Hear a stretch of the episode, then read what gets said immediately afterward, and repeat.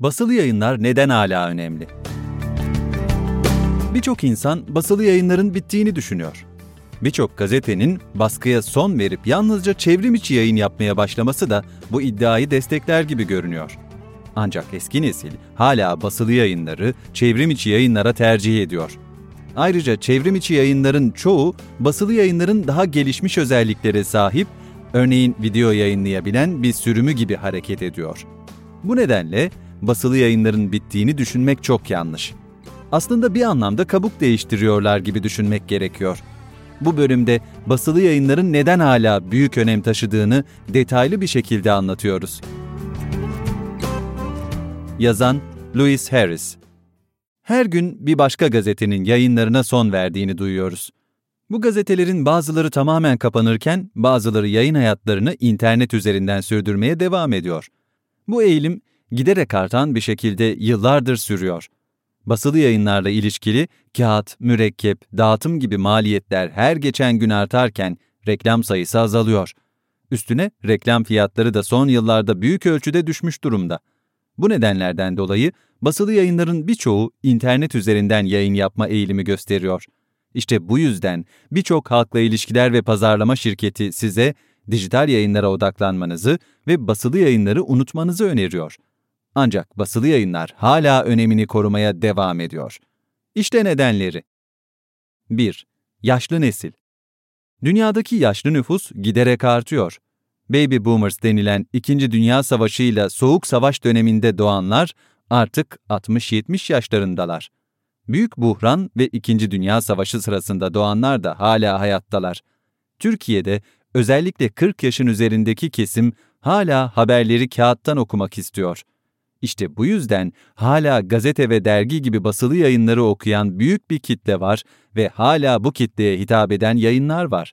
Basılı yayınları görmezden gelmek, bir anlamda bu kitleyi de görmezden gelmek anlamına geliyor. iki. Çevrim içi yayınlar.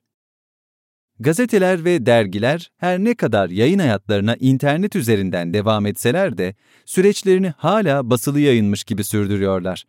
Çevrim içi yayıncılığın kendilerine sağladığı arama fonksiyonu, video bülten gibi özellikleri kullanarak okuyucularına daha iyi hizmet vermeye çalışıyorlar.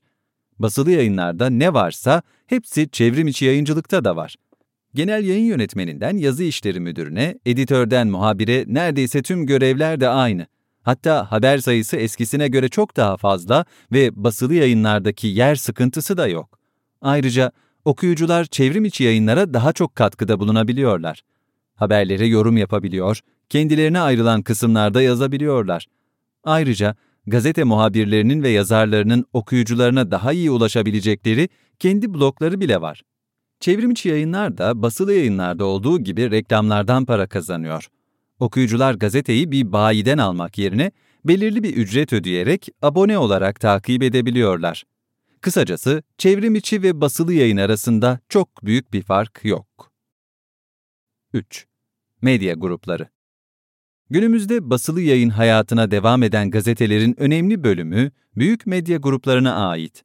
Aynı grubun altında birçok radyo, televizyon, dergi, gazete ve çevrim içi yayınlar bulunuyor. Bu yayınlardan birinde yayınlanan bir haber, büyük çoğunlukla diğer mecralarda da yer buluyor. Örneğin bir gazetede yer alan haber, aynı zamanda çevrim içi yayında, televizyonda ve dergide de yer buluyor. Kısacası bülteninizi bir gazeteye göndererek bir taşla birden fazla kuş vurmak mümkün. dört. Doğru hikaye. Bazı hikayeler, radyo ya da televizyona göre basılı veya çevrim içi yayına çok daha uygun oluyor. Örneğin, yeni bir ürünün ya da teknolojinin radyo ya da televizyonda yer alma şansı basılı yayınlara göre çok daha zor olabiliyor. Bu yüzden basılı yayınları yok saymak, haberin yansımasına ve dolayısıyla farkındalığın artmasına engel oluyor. Ayrıca gazete ve dergi gibi basılı yayınlarda ürününüzü ve kendinizi çok daha iyi anlatabiliyorsunuz. Çevrim içi yayınlarsa yer sıkıntısı olmadan çok daha uzun bir şekilde sesiniz olabiliyor. Diğer taraftan basılı yayınlarda yer almak hala birçok kişi açısından daha prestijli olarak görülüyor. Kim ne derse desin, basılı yayınlar azalarak da olsa hayatlarını daha uzun yıllar sürdürecekler. Bu yüzden önemli bir kitleye hitap eden basılı yayınları yok saymadan basın bültenlerinizi göndermeye devam etmeniz gerekiyor. Aksi takdirde azımsanamayacak büyük bir kitleyi göz ardı etmiş olursunuz. Bir sonraki adım. Doğru bir şekilde hazırladığınız basın bülteniyle bir gazeteciyi yüzde yüz memnun etmek elinizde olan bir şey. Ancak bunun için basın bülteninizin doğru gazetecinin önüne gelmesi gerekiyor. Aksi takdirde tüm çalışmalarınız boşa gidebilir. Basın bülteninizin doğru gazetecilere ulaştığından emin olmak için Faselist Growth ve Faselist Professional paketlerine göz atmanızda büyük fayda var.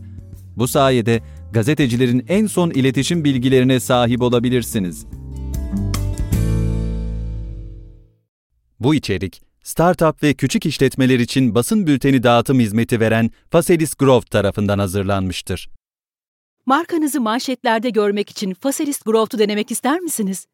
Hemen şimdi ücretsiz bülten nokta com adresine girerek kaydınızı yapın. İlk basın bülteninizi ilgili tüm gazete, dergi, televizyon, radyo, haber portalleri ve bloglara hiçbir ücret ödemeden gönderin.